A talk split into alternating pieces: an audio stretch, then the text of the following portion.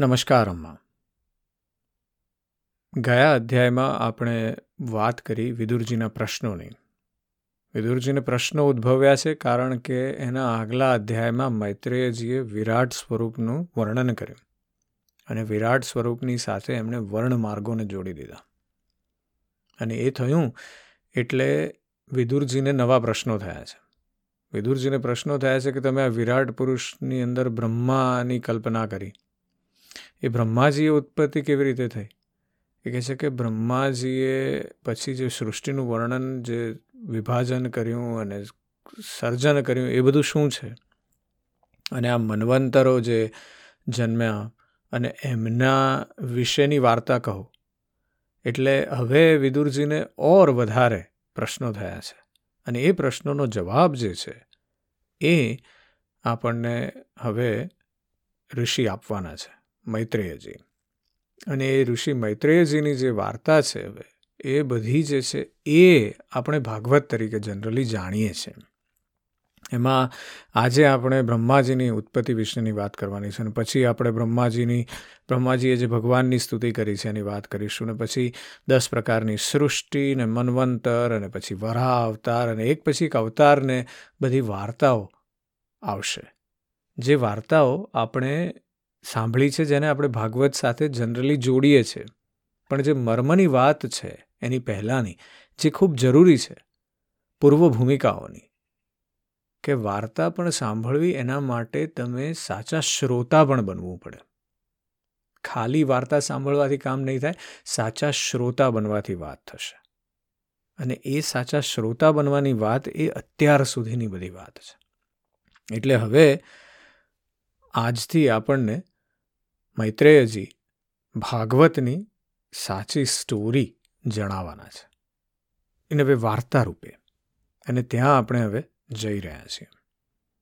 એટલે આજે આઠમો જે અધ્યાય છે ત્રીજા સ્કંદનો, ત્યાંથી આપણે બ્રહ્માજીની ઉત્પત્તિની સાથે વાત કરીશું. એટલે મૈત્રેયજી કહે છે કે, હે વિદુરજી, તમે તો ભગવત ભક્તોમાં મુખ્ય એવા લોકપાલ યમરાજ જ છો. તમારા પુરુવંશમાં જન્મ લેવાને કારણે તે વંશ સાધુ પુરુષો માટે પણ સેવન યોગ્ય બન્યો છે. અને ધન્ય છે કે તમે નિરંતર ડગલે ને પગલે શ્રીહરિની કીર્તિમય માળાને નિત્ય નૂતન બનાવી રહ્યા છો. હવે હું તુચ્છ વિષય સુખની કામનાથી મહાદુખ વહોરી લેનારા મનુષ્યોના દુઃખના નિવારણ માટે શ્રીમદ ભાગવત પુરાણ કહેવાનો પ્રારંભ કરું છું, જેને સ્વયં શ્રી શ્રી શંકરષણ એટલે કે અનંત ભગવાને સનકાદી ઋષિઓને સંભળાવ્યું હતું. અને ત્યાંથી આપણી હવે યાત્રા શરૂ થાય છે. એટલે કહે છે કે અખંડ જ્ઞાન સંપન્ન આદિદેવ ભગવાન શ્રી શંકર્ષણ પોતાના લોકમાં વિરાજમાન હતા. સનતકુમાર વગેરે ઋષિઓએ પરમ પુરુષોત્તમ બ્રહ્મનું તત્વ જાણવા માટે તેમને પ્રશ્ન કર્યો છે. તે સમયે શેષજી પોતાના આશ્રય સ્વરૂપ તે પરમાત્માની માનસી પૂજા કરી રહ્યા હતા કે જેમનું વેદો વાસુદેવના નામે નિરૂપણ કરે છે. તેમના કમળકોષ જેવા નેત્રો મિચાયેલા હતા. પ્રશ્ન કરવાથી તેમણે સનતકુમાર વગેરે જ્ઞાનીઓના આનંદ માટે અધખુલા નેત્રોથી જોયું.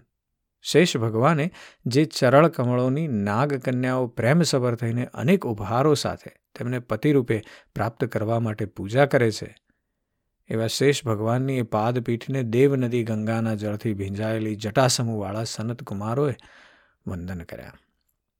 હવે સનતકુમાર વગેરે જે છે એ પણ લીલાના મર્મગ્ન છે. એટલે એમણે વારંવાર પ્રેમથી ગદગદ વાણીથી એ લીલાઓનું જ્ઞાન જ્ઞાન કર્યું. તે સમયે શેષ ભગવાનની ઉન્નત શાસ્ત્ર ફણાઓ, મુગટોની હજારો મણીઓના પ્રસરતા કિરણોથી ઝગમગી રહી હતી. ભગવાન શ્રી શંકર્ષણે નિવૃત્તિપરાયણ સનતકુમારજીને આ ભાગવત સંભળાવ્યું હતું. એ વાત તો પ્રસિદ્ધ છે. સનતકુમારજીએ પછી આ ભાગવત પરમવ્રતી સાંખ્યાયન મુનિને તેમના પૂછવાથી સંભળાવ્યું. પરમહંસોમાં મુખ્ય શ્રી સાંખ્યાયનજીએ જ્યારે ભગવાનની વિભૂતિઓની વર્ણન કરવાની ઈચ્છા થઈ, ત્યારે તેમણે પોતાના અનુયાયી શિષ્ય અમારા ગુરુ જે મૈત્રેયજીના ગુરુ છે, એ શ્રી પરાશરજીને અને બૃહસ્પતિજીને આ પુરાણ સંભળાવે. અને ત્યાર પછી પરમ દયાળુ પરાશરજીએ પુલત્સ્ય મુનિના કહેવાથી એ આદિપુરાણ મૈત્રેયજીને કહ્યું. એટલે મૈત્રેયજી કહે છે કે, હે વત્સ, તમને શ્રદ્ધાળુ અને જિજ્ઞાસુ એવા જોઈને હવે હું એ જ પુરાણ તમને સંભળાવું છું. અગેન બે સામાન્ય શબ્દો તરત જતા રહે. શ્રદ્ધાળુ કે તમારી પહેલાં શ્રદ્ધા હોવી જોઈએ અને પછી બીજું જિજ્ઞાસુ. તમારી અંદર જિજ્ઞાસા હોવી જોઈએ. તમારી અંદર ફેથ હોવી જોઈએ અને તમારી અંદર ક્યુરિયોસિટી હોવી જોઈએ. આ બે તમે એકચ્યુઅલમાં જુઓ તો બે એકબીજાને પરસ્પર વિરોધી હોય એવા પ્રકારની વૃત્તિઓ છે. શ્રદ્ધા હોવીનો અર્થ એ થયો કે તમે ક્વેશ્ચન કરવાનું છોડી દેશો. પણ જિજ્ઞાસા હોવી એનો અર્થ એ થયો કે તમે ક્વેશ્ચન કરશો જ. એટલે આ બે જો તમારી અંદર એક સાથે પ્રગટ થાય, કે જ્યાં તમને ફેથ છે અને જ્યાં તમને ક્વેશ્ચન છે, પ્રશ્ન છે, પણ એને, એટલે બુદ્ધિ બહુ સુંદર કીધું છે, કે don't believe in anything because it has been said by others કોઈ બીજાએ કીધું છે એટલા માટે ના માનો. બહુ બધા બહુ બધા લોકો રૂમર ફેલાવી રહ્યા છે, એટલા માટે ના માનો. એટલા માટે ના માનો કે તમારી તમારા ધર્મોમાં, ધર્મગ્રંથોમાં પૂજારીઓએ બીજા વિદ્વાનોએ કીધું છે? એટલા માટે ન માનો કારણ કે તમારા શિક્ષકોએ કીધું છે.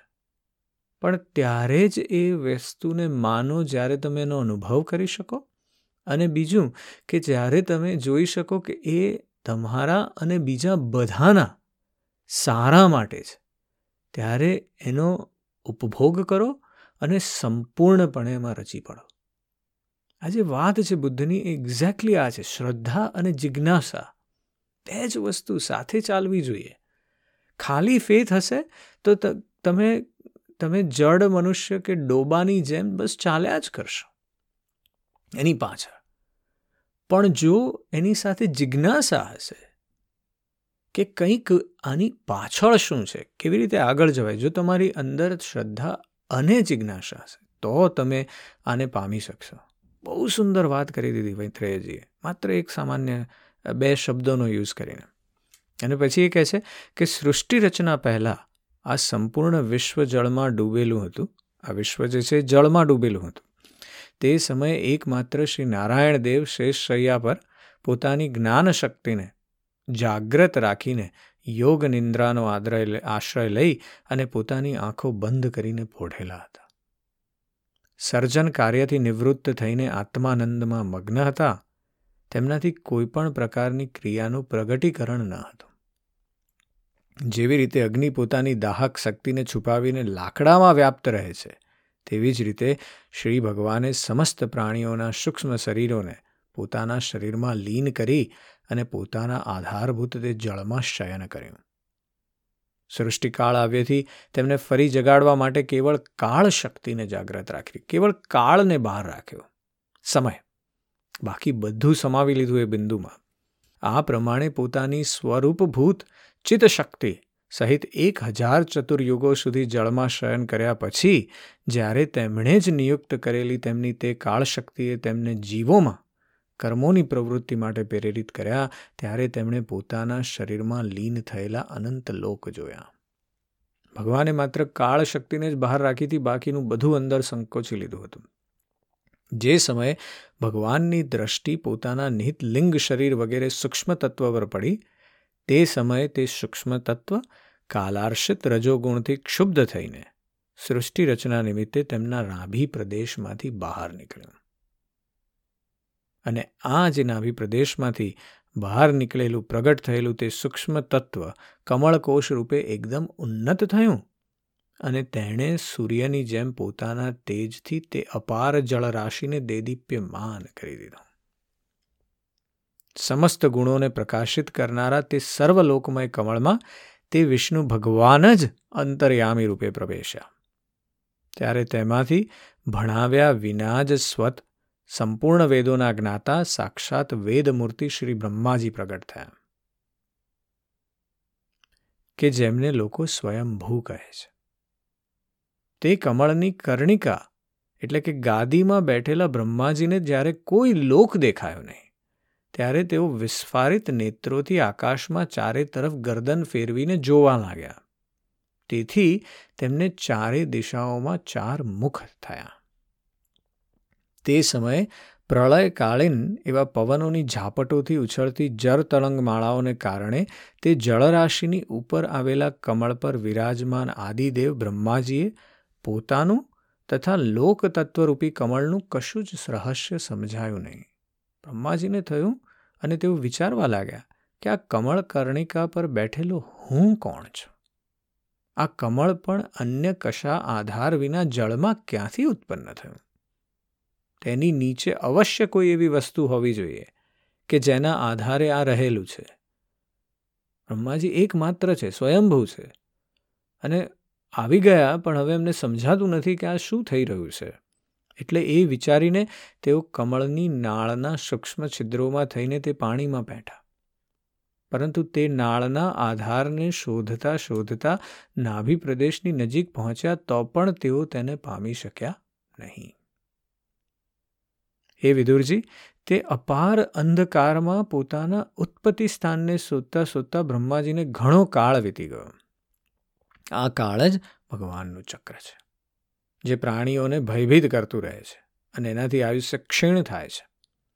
અંતે વિફળ મનોરથના થઈને તેઓ ત્યાંથી પાછા વળ્યા અને ફરી પોતાના આધારભૂત કમળ પર બેસી અને ધીરે ધીરે પ્રાણવાયુને જીતીને એમણે ચિત્તને સંકલ્પશૂન્ય કર્યું અને સમાધિમાં સ્થિત થઈ ગયા. આ પ્રમાણે પુરુષના પૂરા આયુષ્યના બરાબર સમય, એટલે કે દિવ્ય સો વર્ષ સુધી સારી રીતે યોગ્ય યોગાભ્યાસ કરવાથી બ્રહ્માજીને જ્ઞાન પ્રાપ્ત થયું. એમની પાસે વેદોક્ત જ્ઞાન તો છે જ, પણ પરમાત્મા શું છે એનું જ્ઞાન પ્રાપ્ત ત્યારે જ થયું કે સો વર્ષ સુધી એમણે સંપૂર્ણ તપસ્યા કરી, સાધના કરી, યોગાભ્યાસ કર્યો. અને એ જ્ઞાન થયું ત્યારે તેમણે પોતાના તે અધિષ્ઠાનને, કે જેઓ પહેલાં ખોળવા છતાંય પામ્યા નહોતા તેને પોતાના જ અંતકરણમાં પ્રકાશિત થતાં જોયું. એમણે જોયું કે આ તો મારા જ અંદર છે. હું જ એ છું અને એ જ હું છું. અને તેમણે જોયું કે પ્રલયકાળીન જળમાં શેષજીના કમળનાગ સંદેશ એવા, સદેશ એવા ગોરા અને વિશાળ વિગ્રહની સૈયા પર પુરુષોત્તમ ભગવાન એકલા જ સૂતેલા છે. શેષજીની દસ હજાર ફણાઓ છત્રની જેમ ફેલાયેલી છે. તેમના મસ્તકો પર મુગટો શોગા શોભાનમાયન છે. તેમનામાં જે મણીઓ જડેલા છે, તેમની કાંતિથી ચારે તરફનો અંધકાર દૂર થઈ ગયો છે. તેઓ પોતાના શામળા શરીરની આભાથી મરકતમણી પર્વતની શોભાની લજ્જિત કરી રહ્યા છે. તેમની કમરપળનો પીળો પટ પર્વતના ટોચના પ્રદેશમાં છવાયેલા સંધ્યાકાળના પીળા પીળા ચમકીલા મેઘોને આભાને ઝાંખી પાડી રહ્યો છે. માથા પરનો સુશોભિત સોનાનો મુગટ સુવર્ણમય શિખરોને ગર્વ ગાળી રહ્યો છે. તેમની વનમાળા પર્વતના રત્નો, જળધોધ, ઔષધિઓ અને પુષ્પોના સૌંદર્યને પરાજિત કરી રહી છે તથા તેમના ભુજદંડ, વેણુદંડ અને ચરણ વૃક્ષોને તિરસ્કારી રહ્યા છે. તેમનો તે શિવ વિગ્રહ પોતાના પરિમાણથી લંબાઈ પહોળાઈમાં ત્રિલોકીને સમાવીને લઈ રહ્યો છે. તે પોતાની શોભાથી વિચિત્ર અને દિવ્ય વસ્ત્રાભૂષણોને શોભાને સુશોભિત કરનારો હોવા છતાં પણ પિતાંબર વગેરેથી યુક્ત પોતાની વેશભૂષાથી સુસજ્જિત છે.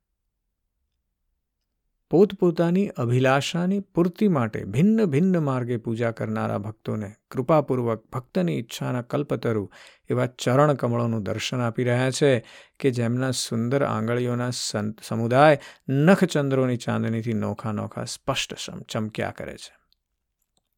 સુંદર નાક, કૃપા વરસાવતા ભવા, કાનોમાં ઝળહળતા કુંડળોની શોભા બિંબફળ જેવા લાલ લાલ હોઠોની કાંતિ અને લોકપીડાહારી સ્મિતથી યુક્ત મુખારવિંદથી તેઓ પોતાના ભક્તોનું સન્માન અને અભિનંદન કરી રહ્યા છે.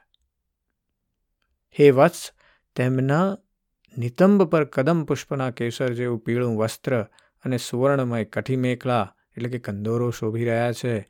ત્યાં વક્ષસ્થળ પર અમૂલ્ય હારની અને સોનેરી રેખાવાળા શ્રી વત્સચિહ્નની અપૂર્વ શોભા દીપી રહી છે. તેઓ અપ્રકટ મુખવાળા ચંદન વૃક્ષ જેવા છે. મહામોંઘા કેસર અને ઉત્તમ ઉત્તમ મણીથી સુશોભિત તેમના વિશાળ ભુજદંડ, કારણ કે જેમાં હજારો ડાળીઓ છે અને ચંદનના વૃક્ષો જેવા મોટા મોટા શાંપ સપે, લપેટાયેલા રહે છે, તેવી રીતે તેમના ખભાઓ પર શેષજીની ફણીઓ લપેટી રહે છે. નાગરાજ અનંતના બાંધવ તે શ્રીનારાયણ એવા જણાય છે કે જાણે જળથી ઘેરાયેલો કોઈ પર્વતરાજ જ હોય. પર્વત પર જેમ અનેક જીવો રહે છે, તે જ રીતે તેઓ સમસ્ત ચરાચરના આશ્રય છે. શેષજીની ફણાઓ પર જે હજારો મુગટ છે, તે જાણે કે પર્વતના સુવર્ણ મંડિત શિખરો જ છે. તથા વક્ષ સ્થળ પર વિરાજેલો કૌસ્તુભમણી જાણે કે પર્વતના ગર્ભમાંથી પ્રગટેલું રત્ન છે. પ્રભુના ગળામાં વેદરૂપી ભમરાઓથી ગુંજતી પોતાની કીર્તિમય વનરા, વનમાળા વિરાજી રહી છે. સૂર્ય ચંદ્ર, વાયુ, અગ્નિ વગેરે દેવતાઓની પણ ત્યાં સુધી પહોંચ નથી. તથા ત્રણેય લોકમાં વિના અવરોધ વિચરણ કરનાર સુદર્શન ચક્ર વગેરે આયુધો પણ શ્રી પ્રભુની આસપાસ ઘૂમતા જ રહે છે. તેમના માટે પણ તેઓ અત્યંત દુર્લભ જ છે.